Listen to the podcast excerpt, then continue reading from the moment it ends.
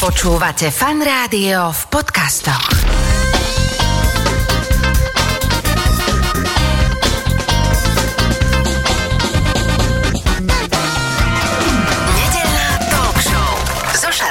Počúvate fan rádio nedelnú talk show. V tejto chvíli už oproti mne sedí môj dnešný host, pán profesor Milan Kováč, takže krásne, dobré ráno. Dobré ráno, veľmi pekne ďakujem za pozvanie. No ja len teda aj vám to takto naživo poviem, že naozaj veľa ohlasov bolo na to, ako sme sa rozprávali o májoch, takže predsa len to aj v tých Slovákoch e, nejakým spôsobom je, možno aj vďaka takej tej eufórii okolo toho majského kalendára zániku sveta, ale tá fascinácia tou majskou civilizáciou je úplne pochopiteľná, ale my sme si dnešný e, ten čas e, do 12. hodiny tak nejak spolu dohodli, že nám porozprávate, ako to vlastne v skutočnosti bolo s tým objavením Ameriky Ameriky s tým, že všetci vieme, že akýsi Krištof Kolumbus, Španiel na lodi vyplával uh, hľadať Indiu, ale proste po ceste stáli nejaké ostrovy a zistilo sa, že to je Amerika. A potom už strich, už máme pocit, že už to nejak bolo, ale to asi tak nebolo, keďže boli tam takéto veľké civilizácie, Aztékovia, boli tam Májovia, tak pekne postupne vráťme sa o vyše 500 rokov naspäť do možno Európy, že čo sa tu dialo a prečo vlastne vôbec nejakí ľudia, moreplavci chceli objavovať svety.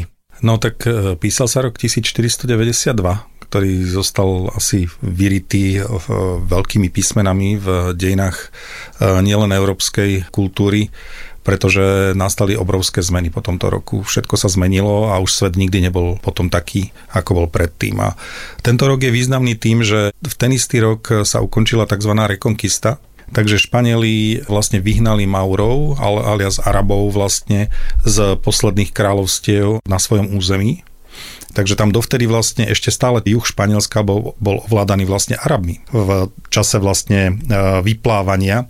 A 1492 to bol rok, kedy sa akoby oslobodili spod tej nadvlády Arabov a zároveň už ten rozmach tej, tej domácej konkisty, toho dobíjania vlastne tých, tých barbarov, ktorých vyháňali, mimochodom vyháňali nešťastne aj Židov spolu s nimi, ale vyhnali vlastne predovšetkým Arabov, tak vlastne dal taký rozlet poznávania nových svetov, ktorí chceli, chceli v tom čase konkurovať pochopiteľne ako nová mocnosť, ktorou sa Španielsko stávalo. Britom, ktorí vlastne mali zámorské objavy niekde už v Indii, začalo sa s dovozom korenia, bohatli, aj oni chceli zbohatnúť, aj oni chceli sa dostať do Indie, ale tá cesta do Indie už bola zarúbaná, pretože ju držali iné mocnosti v tom čase. Tak Španieli uverili vlastne Krištofovi Kolumbovi, ktorý prišiel s teóriou, ktorá sa traduje, že pravdepodobne si prečítal Marka Póla alebo nejaké iné zdroje o tom, že vlastne Zem je pravdepodobne gulatá, teda to sa v tom čase už Uh, už pripúšťalo. Vede, už sa pripúšťalo, áno. A že keď sa teda dáme na jednu stranu, tak vyjdeme na druhej. Čiže jednoducho sa vybral na západ a veril, že dojde na východ. Uh-huh. A vybral sa teda presne na západ a veril, že teda dojde na východ k Indii a že prelstí tieto bohatnúce e, krajiny vlastne z korenia a dostane sa vlastnou úplne novou cestou a Španielsko vlastne získa, získa tú výhodu a bohatstvo, ako majú ostatní. No a skončilo to trošku inak. Toto vieme ešte tak ako tak zo zemepisu, ale poďme to ďalej, že kde sa vlastne vylodil, lebo dnes teda vieme, že to bola Stredná Amerika. Áno, boli to prvé tri lode Pinta, Niña a Santa Maria. Neboli to nejako zvlášť veľké e, lode, boli to také bachraté, dobové lodičky viac menej, nemali nejaký veľký výtlak. E, na nešťastie nikdy nedorazili na pevninu, dostali sa vlastne k ostrovom, dostali sa k Antilám, e, dorazili niekde na úroveň Haiti, dnešnej, mm. dnešnej jak je Haiti a Dominikánska republika. Do týchto oblastí časom sa posunuli, potom centrum španielskej moci bolo na Kube a tak ďalej. Vždycky si mysleli, že, že tam... To už je ono. Že to je už ono, áno. Aha. A až oveľa neskôr e, sa dostala vlastne tá posledná výprava k e, polostrovu Yucatán. Čiže ale, už kontinent de facto. Ale neviem. stále si myslel, že je, to, že je to vlastne ďalší z ostrovov. Nikdy, nikdy ne, neplával popri dĺžke, aby pochopil, že je to vlastne pevnina. Takže nemyslel si, že, že objavil novú pevninu. Takže Čiže ani... Kolumbus bolo niekoľkokrát. Akože trikrát, áno. Trikrát. A kedy vlastne Španieli vôbec pochopili, že ty vole, tak my sme objavili obrovskú nejakú ktorí ešte nevedeli, že to je kontinent, ale že proste krajinu. Neprebádané. No tak ako sa vie, to bolo až Ameriko Vespucci, to bolo vlastne neskôr a až podľa neho sa to volá Amerika, takže oni vlastne dlho žili v tom, že objavili ostrovy po ceste k Indii, preto ich nazývali vlastne Indiáni. Mysleli si, že veľmi dlho, že sú v oblasti Indie a potom robili tam v rámci toho rozličné expedície. Niečo im došlo potom, keď urobili veľkú expedíciu, že objavili z Atlantického oceánu, sa dostali na Tichý oceán, prešli krížom vlastne cez ten kontinent, začali chápať, že sa nachádzajú na kontinente. Bol to pomalý proces, ktorý trval niekoľko desať ročí. Mhm. A teda, keď ste to povedali s tými indiánmi, ja som videl práve nejaký stand-up, kde nejaký ten človek tak pekne povedal, že akí sú to vlastne ignoranti tí západní ľudia, že v podstate 500 rokov, kedy si mysleli, že to sme objavili Indiu, tak nazvali Indiánov Indiáni a už ostali Indiáni, pretože čo by sme to menili? Aj keď si to vôbec není Indiáni a z Indiou to už nič nemá spoločné, ale už to tak ostalo. Ešte väčší problém majú anglofónne jazyky, viete, kde je to stále Indián, Indián a kde kde vlastne to, to rozlišovanie dnes e, vlastne v rámci politickej korektnosti už je prakticky zakázané takmer používať ten výraz, že už sa hovorí ako, že, že First Nation a tak ďalej, ako prvé národy a iné vlastne zástupné termíny len... Deti sa budú o 10 rokov hrať e, na kovbojov a First Nation Asi niečo, tak. niečo také v rámci politickej korektnosti. Ale u nás je to stále, myslím si, že v pohode, pretože stále my máme ten rozdiel, že Int a Indian. A, OK. Kdežto oni to nemajú. Práve sme teda narazili, uh, nie doslova, ale že pristáli sme s Kolumbovými loďami na pevninu. Uh, kto bol vlastne viac vyvalený z toho, čo sa stalo? Uh, tí miestni alebo moreplavci? No prebiehalo to tak, že asi viac vyvalení boli tí miestni domorodci. Oni keďže prišli vlastne na tie Antily a Haiti a tak ďalej, tak e, vlastne to miestne obyvateľstvo nebolo na veľmi vysokom stupni rozvoja. To sa nedá porovnať s obrovskými civilizáciami, ktoré boli vybudované vlastne o kus ďalej. E, keby plávali o kus ďalej, tak narazia vlastne na veľkú civilizáciu alebo ríšu Aztékov alebo na kultúru Majov. Ale tu narazili vlastne na menšie domorodé kmene, ktoré e, nepoužívali príliš veľa oblečenia, žili vlastne v jednoduchých chatrčiach. A celé to vlastne kmeňové usporiadanie bolo také, že pochybovali, či sú to ľudia v prvom rade e, na veľmi nízkej úrovni, pretože základ toho, čím bol v tom čase človek ako definícia človeka, bolo teda, že hovorí a je oblečený. Uh-huh. A títo ľudia neboli oblečení, to bola prvá veľká pochybnosť. A potom teda, že či vedia hovoriť. No a na tento, keďže Kolumbus tušil, že sa stretne s novými svetmi, alebo teda, že sa stretne s niečím, s čím nemusí počítať, tak mal na svojej palube aj vlastne znalcov jazykov, ktorí hovorili latinsky, ktorí hovorili grécky, ktorí hovorili maorsky, čo je vlastne arabský, to bol vtedajší pre Španielov, to bol vlastne najbližšie cu, inakosť, najbližšia cudzia kultúra. A potom samozrejme aj e, hindsky, pretože očakávali vlastne to stretnutie s Indiou. Aj hebrejsky. Takže vtedy známe jazyky jednoducho tak volali na tých indianov postupne jedným, druhým, tretím, štvrtým, piatým a videli, nereagujú. No, oni nevedia hovoriť. Niečo mumlali, hovoria, no, takže je to mrmlanie zvierat. Uh-huh. Takže pre nich to bolo v prvom rade, toto nebudú asi ľudia. Ďalej, táto myšlienka sa ďalej rozvíjala, že keď sa zistilo teda, že nie sú v Indii, tak e, o týchto ľuďoch nie je zmienka v Biblii. A v tom čase tá Biblia bola vlastne základný obraz sveta. Uh-huh. A v Biblii sa o takomto niečom nič nehovorí, čiže by to nemalo byť. Čiže, okay. Čiže oni nie sú pravde... Nespochybňovali teda Bibliu, ale skôr teda, že tak títo tu vlastne nie sú. Áno, áno, jasné, Biblia sa nemohla spochybňovať. V tých časoch to bolo absolútne nepredstaviteľné. Takže z, ten, kto sa spochybňoval, boli oni. Takže pre nich to boli nejaký, ako niečo ako také poloopice, nejaký taký zvláštny ľudkovia, nejaký taký tvorovia z okraja sveta. Takže sa k ním správali ako, ako absolútne bez rešpektu. A kedy sa objavujú prvé zmienky o stretnutí vlastne s tými vyspelými civilizáciami? Posledná Cortesová výprava už narazila na jedno kanoe s majmi a boli mm-hmm. prekvapení, že je to obrovitánske kanoe, že je to obrovská loď. Ale to bolo stále ešte len na mori. Stále to nebol vlastne kontakt s pevninou, nevideli mesta, nevideli vlastne stupen tej civilizácie. A to, čo im išlo, že čo sa dá odtiaľ vlastne nabrať, to korenie, na to korenie tam nenarazili, lebo potrebovali niečo tej Izabele Kastílskej jednoducho doniesť, lebo ona financovala tú výpravu, tak potrebovali... Či sa to oplatí, že fajn, našli ste nejaké ostrovy a čo? A čo?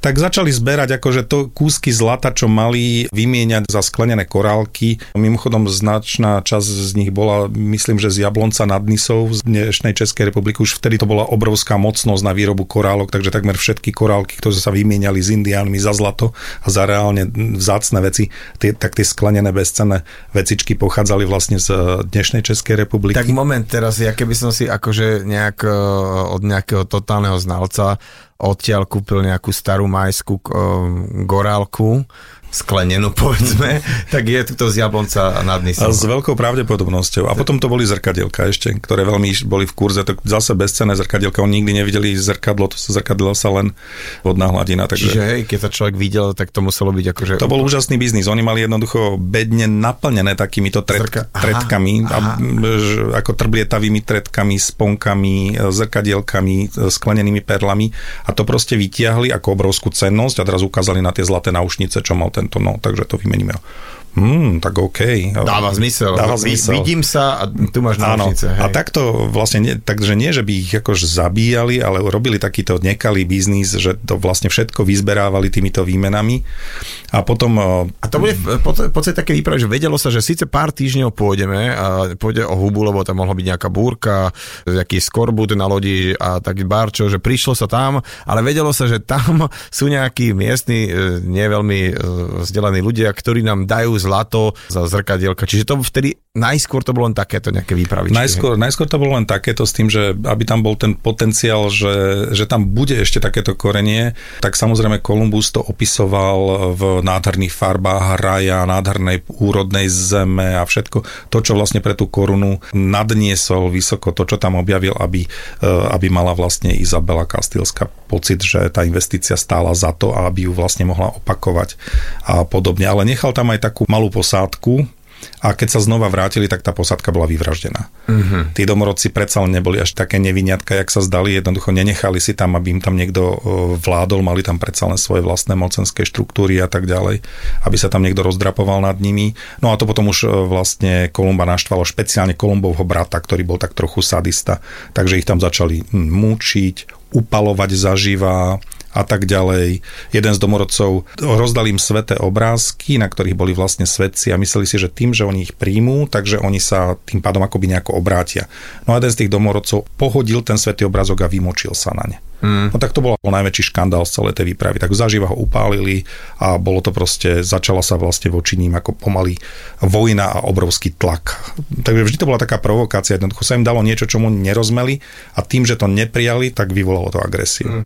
Prichádzame k takému uh, pre mňa veľmi takého šokantnému momentu, že ako je možné, že máte obrovský kontinent, kde sú Aztékovia, Májovia, obrovské vyspelé civilizácie, uh, ktoré rátali sa na milióny, čo sa týka Eh, počtu obyvateľov. A zrazu príde naozaj eh, pár doslova pár desiatok nejakých moreplavcov a oni si to dokážu podmaniť. Že ako sa toto celé vôbec mohlo stať? No ono to bolo spočiatku tak, že sa ich nebali. Naozaj ich bolo niekoľko a vlastne sa musíme posunúť teraz vlastne už o pár desať ročí ďalej, keď už tí Španieli si vytvorili nejakú bázu niekde, niekde na Haiti, potom na Kube a odtiaľ potom z týchto svojich základní začali postupne sa púšťať ďalej na západ a zistili, vlastne narazili tam na pevninu. Čiže oni si už na to, na, dajme tomu, na tej Kube urobili také maličké Španielsko.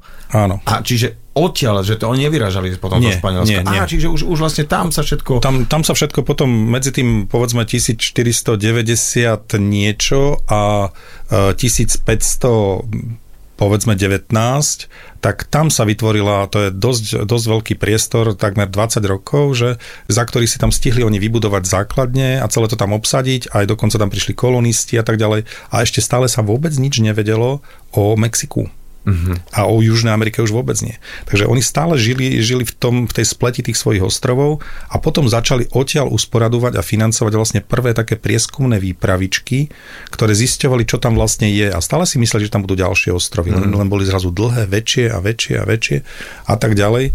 A nakoniec jedna z tých výprav stroskotala na ostrove pri Jukatáne a navštívila Kozumel, jeden z takých kultových ostrovov starých Majov a stroskotala na, na Jukatáne a tam ich ako miestny vládca všetkých zajal a keďže boli podozriví, e, nejakým spôsobom nedôveroval, takisto nerozmel tomu, čo chcú, myslel si, že tam prišli ako špioni alebo niečo. Ten vôbec nemal predstavu, že by to mohli byť nejakí bohovia alebo niečo také, ten ich dal postupne všetkých popraviť. Uh-huh. Ale zostali dvaja. Jeden z nich bol stále zajatec, to bol kňaz, ktorý sa denne modlil a druhý bol vlastne Gonzalo Guerrero.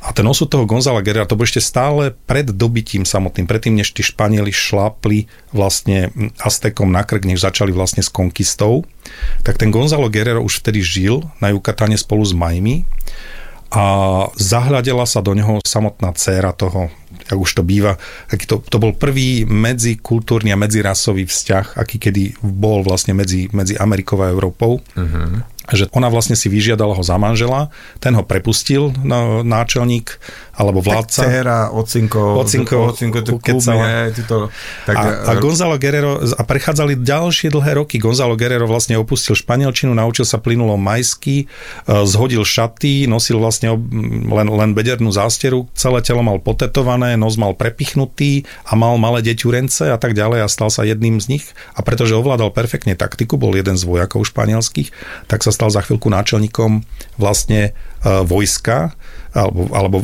vodcom vojska vlastne e, tohto majského kmeňa. No a medzi tým sa síce diala potom konkista a tak ďalej a Španieli trvalo zase ďalších asi 20 rokov, než Španieli sa vrátili na Jukatán a chceli tam uh, začať, začať vlastne dobíjať, keďže už Aztékom im ležali pri nohách a zrazu prekvapení tam našli obrovský odpor a s obrovskými stratami. Nikto sa nebal ich diel, nikto sa nebal ničoho, čo oni mali a narazili tam totálny odpor a tá potom konkista Jukatánu trvala, kým Aztekov dva roky, to, tá trvala viac ako 4 40 rokov a bolo to aj zásluhou Gonzala Guerrera, ktorý jednoducho bránil svojich, on už nebol Španiel, on už bol Maja. Ale poznal tie španielské fintičky a mentalitu, že... Presne že... tak. Spomínali sme, že e, na potlačenie Majov e, bolo treba zhruba 40 rokov, ale Aztékovia to bolo šup šup za dva roky, tak poďme na tento príbeh. Písal sa rok teda 1519 a bola to nelegitímna výprava, pretože Cortés bol trošku, ako by sa povedal, nenásytný a rozličnými trikmi a fintami si nakoniec privlastnil lodstvo, ktorému nepatrilo, ale to, to by bolo vlastne na iné rozprávanie. V každom prípade dorazil niekde do dnešného Veracruzu s vojakmi a povedal si, že on dobije túto zem. A keď zbadali tú masu tých vojakov, ktoré Veracruz tady už v tom čase už Aztekovia ovládali, keď videli vlastne tú obrovskú zem a tú obrovskú silu, ktorú má, tak tí vojaci sa samozrejme zlakli a nechceli ísť do toho. Tak Cortés dal potajomky zapáliť lodstvo. On aby dal, nemohli odísť. Aby nemohli odísť. Dobijeme už není cesta späť, iba do oceánu. A že buď to teda ako, že prežijeme, ale neprežijeme, že do, do oceánu, buď, buď sa vrátite do oceánu utopiť sa, alebo idete dopredu a dobíjať. Takže vlastne nemali tí chlapi vlastne už inú šancu, takže neboli to až tak lační po tom zlate, ako sa niekedy hovorí. On im jednoducho Cortés bol ten lačný a aj mnohí z nich samozrejme tiež, ale váhali a nemali by tú odvahu, keby, keby nemali za chrbtom zhorené vlastné lode. No a potom teda e, vyrazili. Najskôr to, to verakruské obyvateľstvo nebolo až také silné ako Aztekovia. Z hlavného mesta Aztekov ten od Štitlánu, Motekúzom a druhý, ktorý im vládol, posielal poslov a dostávali ich obrázky. V tom čase vlastne oni presne kreslili, dostal nakreslené lode, nakreslené postavy a tak ďalej.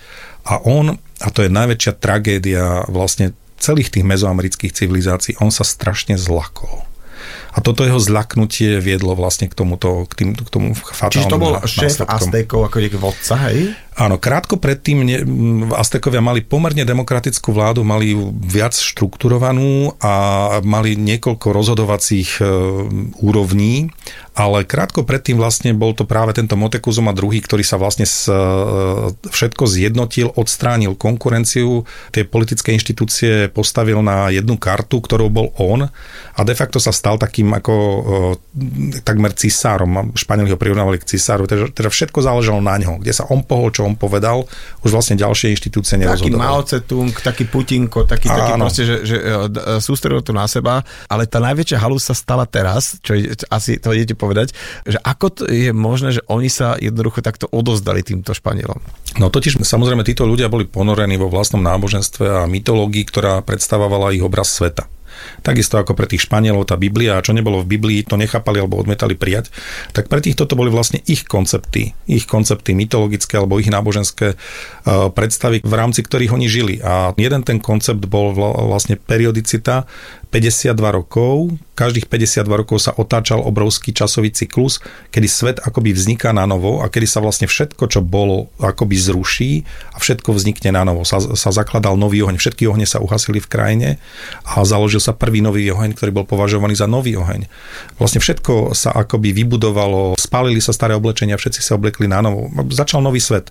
A v tomto momente toho zániku a vzniku, tak sa hovorilo, že práve v takomto roku sa jedného dňa vráti ich boh Quetzalcoatl a pre ktorých kedysi opustil a bol to vlastne láskavý, dobrý boh, ktorý im da, ich naučil vlastne stávať, pestovať kukuricu, naučil ich písmo, naučil ich vlastne všetky tie kultúrne veci.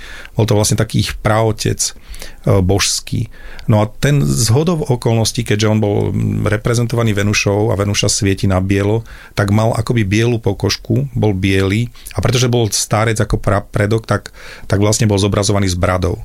Takže mali vlastne sošky a malby bieleho muža s bradou, ktorý, ktorý sa raz vráti. Ktorý sa vráti na konci 52-ročného cyklu. A ako čert nechcel, 1519 bol rok konca 52-ročného cyklu a zrazu sa objavil biely chlapík s bradou spoza oceánu, ktorého nikto nikdy predtým nevidel, ktorý vyzeral úplne inak. Takže mm, okamžite ho stotožnili s týmto bohom. A tým pádom sa zdali okamžite? Nie hneď. Najskôr na tom, na tom Verakrúskom pobreží bol nejaký odpor, pretože tí Verakrúzania nemali radi ani Aztekov, lenže on tam párkrát vystrelil z dela. To bola ďalšia vec, ktorú nikto nikdy nepočul. Tá rana z dela, tí ľudia padli, vlastne strachom ležali a triasli sa, pretože to bolo niečo ako nevýdané. No a potom sa tam objavili kone, že, ktoré nikdy nikto nevidel, považovali ich za, aj v majčine sa kôň povie cimín, to znamená tapír, považovali ich buď za jelene, alebo za obrovské tapíre a naviac si mysleli, že tí ľudia sú zrastení s tým koňom, lebo tie kone mali brnenie a to brnenie mal aj ten jazdec a to bolo ako keby to prerastalo jedno do druhého a ono, oni nevideli, keď videli tých jazdcov, že, že, že to zviera je niečo samostatné. Takže jak si my predstavujeme kentaurov, tak zrazu tam prišiel teda veľký boh Quetzalcoatl a s ním obrovská armáda kentaurov, ktorí prišli dobiť. Takže oni sa strašne zlakli, toto priniesli vlastne svojmu panovníkovi Motekuzomovi druhému, ktorý sa vtedy ako veľmi zlakol a povedal si, musíme prijať vlastne Boha a musíme prijať všetko, čo povie, pretože vrátili sa vlastne bohovia a začína nová éra našich dejín, ktorú budeme žiť pod podriadením toto, našich bohov. Toto za mňa je akože podľa mňa jedna z najväčších uh, vecí, ktorá by sa mala sfilmovať okamžite,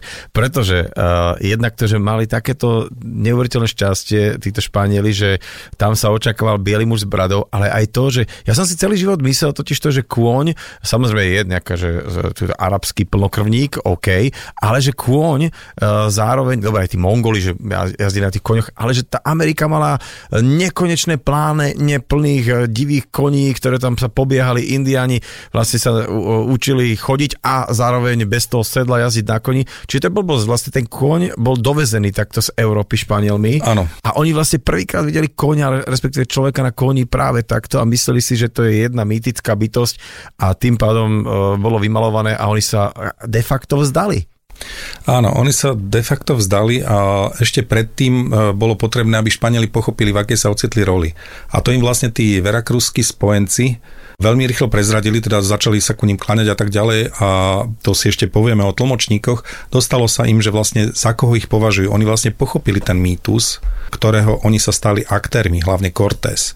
A Cortés bol prešíbaný chlapík, nemal veľké vzdelanie, bol to ináč veľmi mizerný básnik, on veci väčšinou písal vo veršoch, keď to dneska čítate, to je fakt ako niečo, čo by ako prvák na základke by to napísal lepšie, ale cítil sa ako vzdelaný, ako niekto, kto tých ostatných môže nejakým spôsobom inšpirovať a ovládať.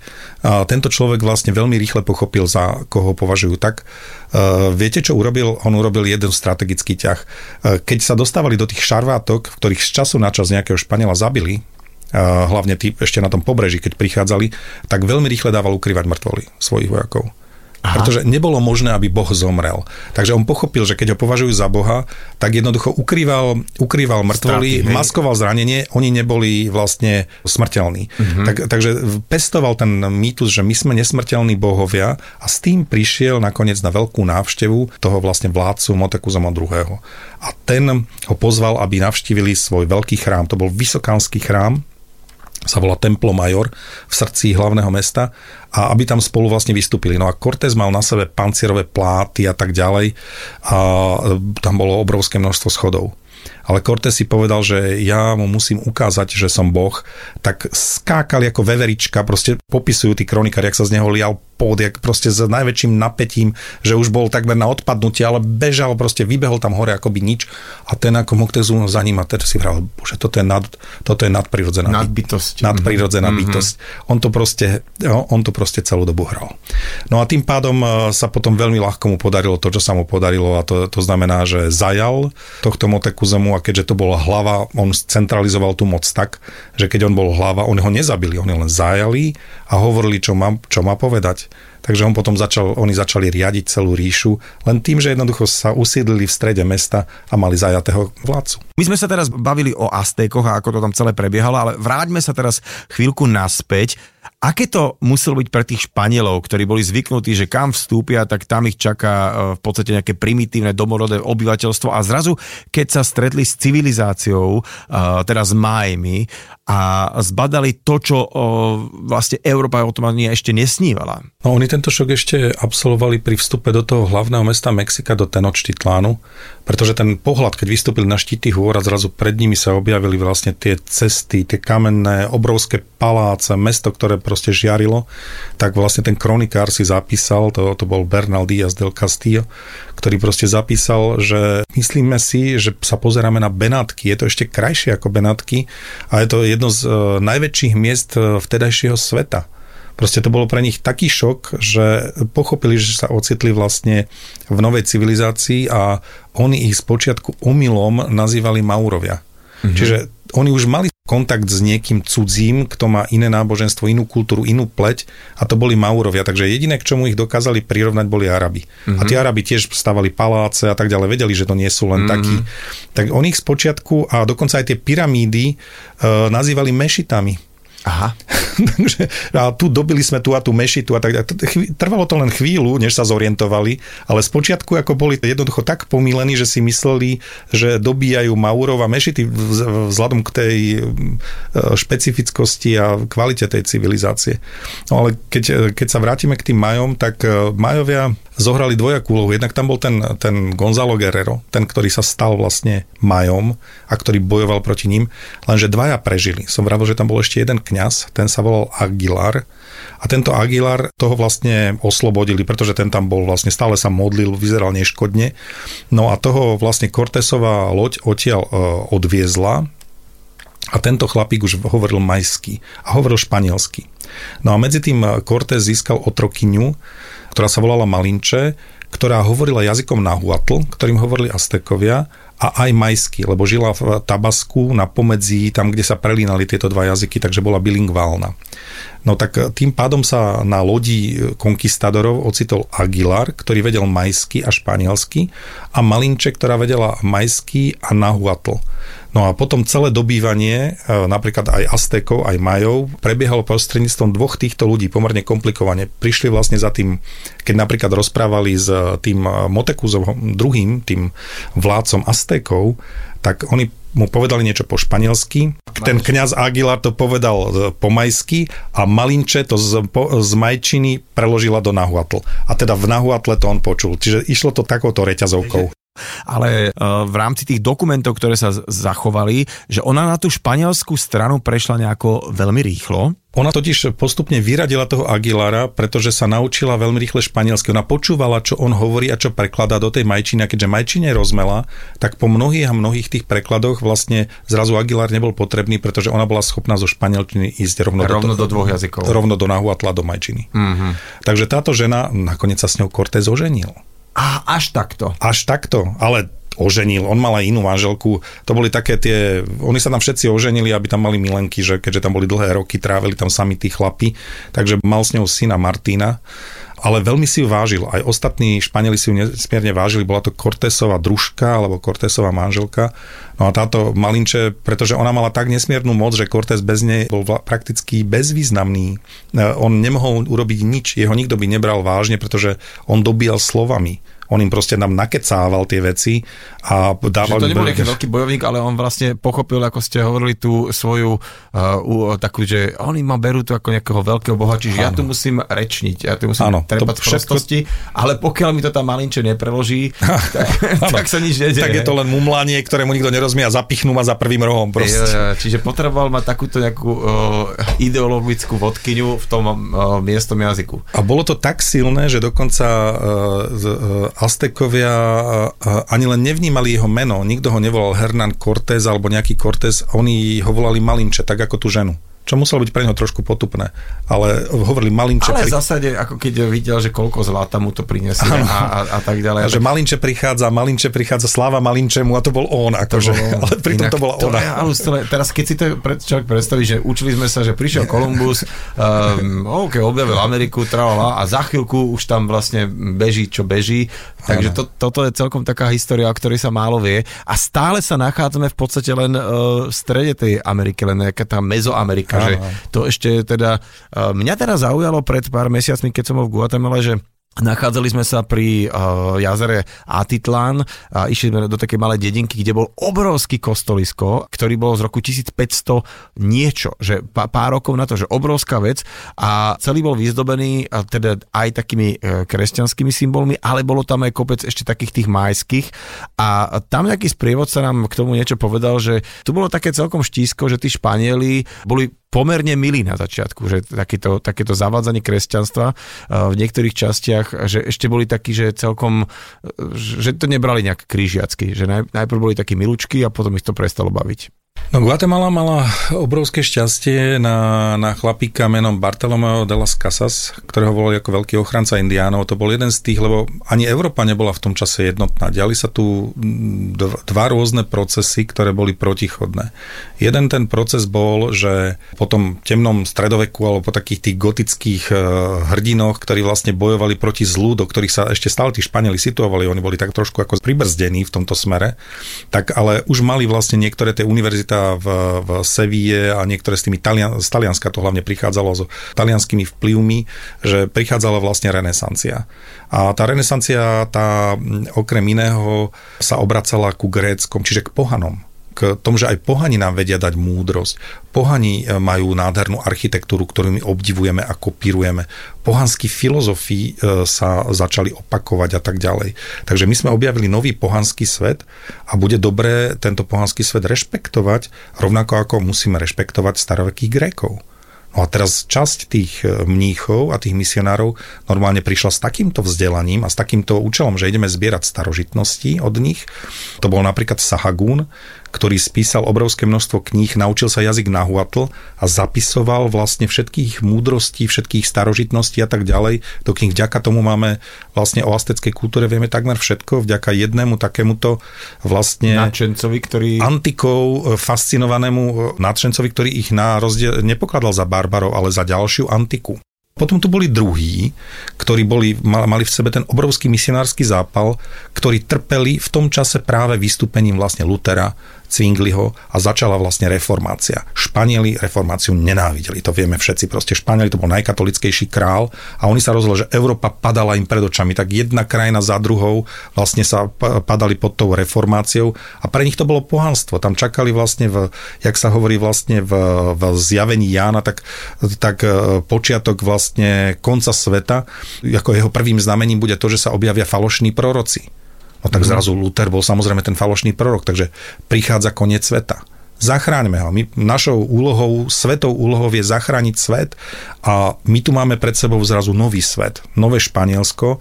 Tak to prvé, čo bolo, že do tohto nového sveta, do Španielska nesmie sa dostať nikdy žiaden protestant proste bola taká v Seville, v Španielsku bola taká akoby e, lustračná e, komisia, ktorá, ktorá jednoducho každého kompletne preverila, kto chcel vycestovať za akýmkoľvek účelom. Čiže aj všetci tí, akože, čo boli na lodiach... E, Nikdy. Ani jeden jediný nesmel byť... Nesmel ani byť že, že, žiadna pochybnosť. To museli byť akože katolíci a, a vtedy už, skrz A väčšina Európy už bola v tom čase protestantská, uh-huh. ale nikto tam nesmel sa tam, nikdy sa tam nesmel dostať. Jeden jediný, lebo to by bolo už akoby... Uh, by sa to Áno, nejak... už by sa to na, naštrbilo. A, a ďalšia vec bola, že z tých ľudí vymýtiť pohanstvo a urobiť z nich vlastne nové dietky Božie, ktoré nahradia straty, ktoré sme utrpeli v Európe. Okay. Čiže oni vlastne prišli s tým, že dobre, tak tieto misie tu sa budú uh, diať tak, len tá Guatemala, ako ste hovorili, že mala šťastie v tom, že bol tam takýto pánko, ktorý si povedal, že to spravíme mierovou cestou. Áno, že ja idem nahradiť tie ovečky, ktoré sme stratili vlastne tu na akože v Nemecku, v Holandsku a v Škandinávii a v Británii a tak ďalej, proste, kde obrovská časť Európy sa nám zrazu uh, odpadla od katolic, uh, čiže od pravé viery a stali sa z nich pre nich pohania de facto, tak ich nahradíme v tých miliónoch tu ale otázka bolo akou cestou. A práve Bartolomeo de las Casas bol ten, ktorý mal zároveň to vzdelanie, ten príklon k tej antike, k tomu antikvariatizmu, že my tých ľudí vlastne si musíme vážiť v tej kultúre, akú majú a e, riešilo sa to dialogom a tak ďalej. A práve v, e, tohto roku 1523, pred, presne pred 500 rokmi, do Španielska dorazili vlastne prví traja mnísi, ktorí boli určení františkáni na tzv. duchovnú konkistu, čiže tí, ktorí mali začať e, presviečať najskôr Aztekov, potom majú vlastne o, o, o tom, aby sa stali katolíkmi, ale prebiehalo to na začiatku dialogom že boli, boli dišputy, boli, boli vlastne také rečnícke preteky, že a, a vaši bohovia čo? A naši bohovia toto? No, a, a naši ďalej. sú lepší. A naši sú lepší a ty vravili, títo lepší. A potom, bola ta, po, potom poslali 12, ako keby to boli nových 12 apoštolov, a to bolo úplne uh, fascinujúce, to bolo vlastne len... len Vtedy vzniká taká reality potom. show v Guatemala, že môj boh varí lepšie ako tvoj. Či ako to, to... Na, najskôr, najskôr v Mexiku a potom v Guatemala už cez Bartolomé de las Casas lebo to centro toho dobytia stále bolo Mexika. Z Mexika vychádzali aj tí, čo prišli dobiť e, Guatemalu a to tiež hmm. z hodov okolností máme 500 výročie. Nám jeden z prievodca v Guatemala povedal, že niektorým teda majom došlo, že ak nebudeme sa brániť tomuto náboženstvu a trošku to prechytračíme, že do nášho náboženstva majského, ktoré budeme ďalej vyznávať, implementujeme kríž a všetci happy, Španieli budú spokojní a nám sa bude chvíľku žiť trošku ešte lepšie. No ono to je trošku tak, že tie dve koncepcie náboženstva na tej jednej a na tej druhej strane boli veľmi odlišné. Tá jedna, vlastne to kresťanstvo tam prišlo s tou ideou exkluzivizmu. Že proste my sme a to ostatné, čo vy tu, to je, to je vlastne omýl, to je, to je mámenie diabla. Aj keď e, vlastne Diego de Landa dal spáliť všetkých knihy, on dal pozbierať knihy, oni mali knihy tí ľudia dokázali písať, mali písmo a tak ďalej, to dal zozbierať. Povedal, že aj tak neobsahujú nič, než máme nie diabla. Všetko to dal spáliť. A bez toho, aby tomu rozmel a vedel prečítať, čo iné, len jediné písmeno. A všetko to dal spáliť. Takže to bolo niečo v obrovskej opozícii. Kdežto e, tí majovia tak tí sa na to pozerali celkom inak. Tak oni uh, tu majú nejak uh, pannu Máriu a v znamení vlastne alebo svojho boha, alebo tej panny Márie sa im podarilo dobiť vlastne uh, naše územie. To znamená, že ten ich boh je silný, alebo tá bohyňa, to je niekto, kto má reálnu moc. No tá by sa nám hodila Čiže keď my budeme ku nej, e, jej prinášať obete a tak ďalej, tak nás bude chrániť, lebo to je mocné božstvo.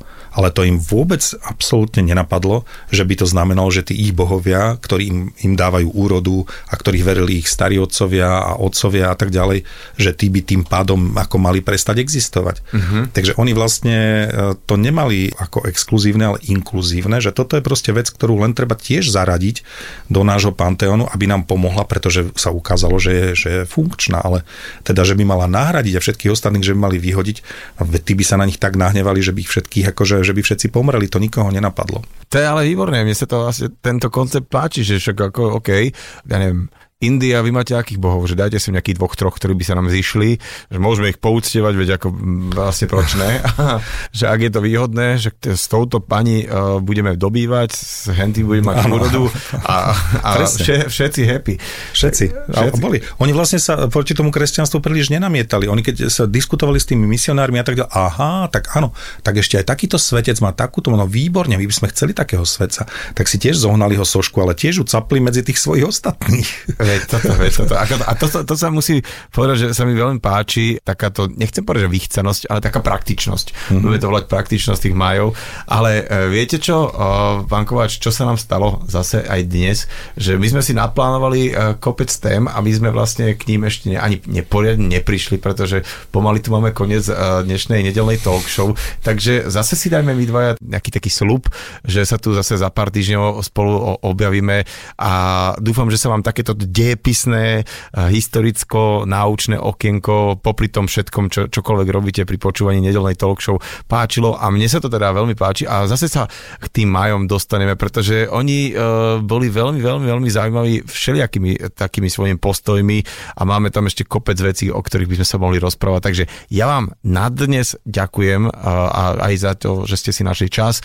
Uh, mojim dnešným hostom v rámci nedelnej talk show bol profesor Milan Kovač. Ďakujem veľmi pekne a príjemný obed nedelný vám všetkým želám. Nedelná talk show so Šarkanom. V premiére každú nedeľu od 10. do 12. vo Fan Rádiu.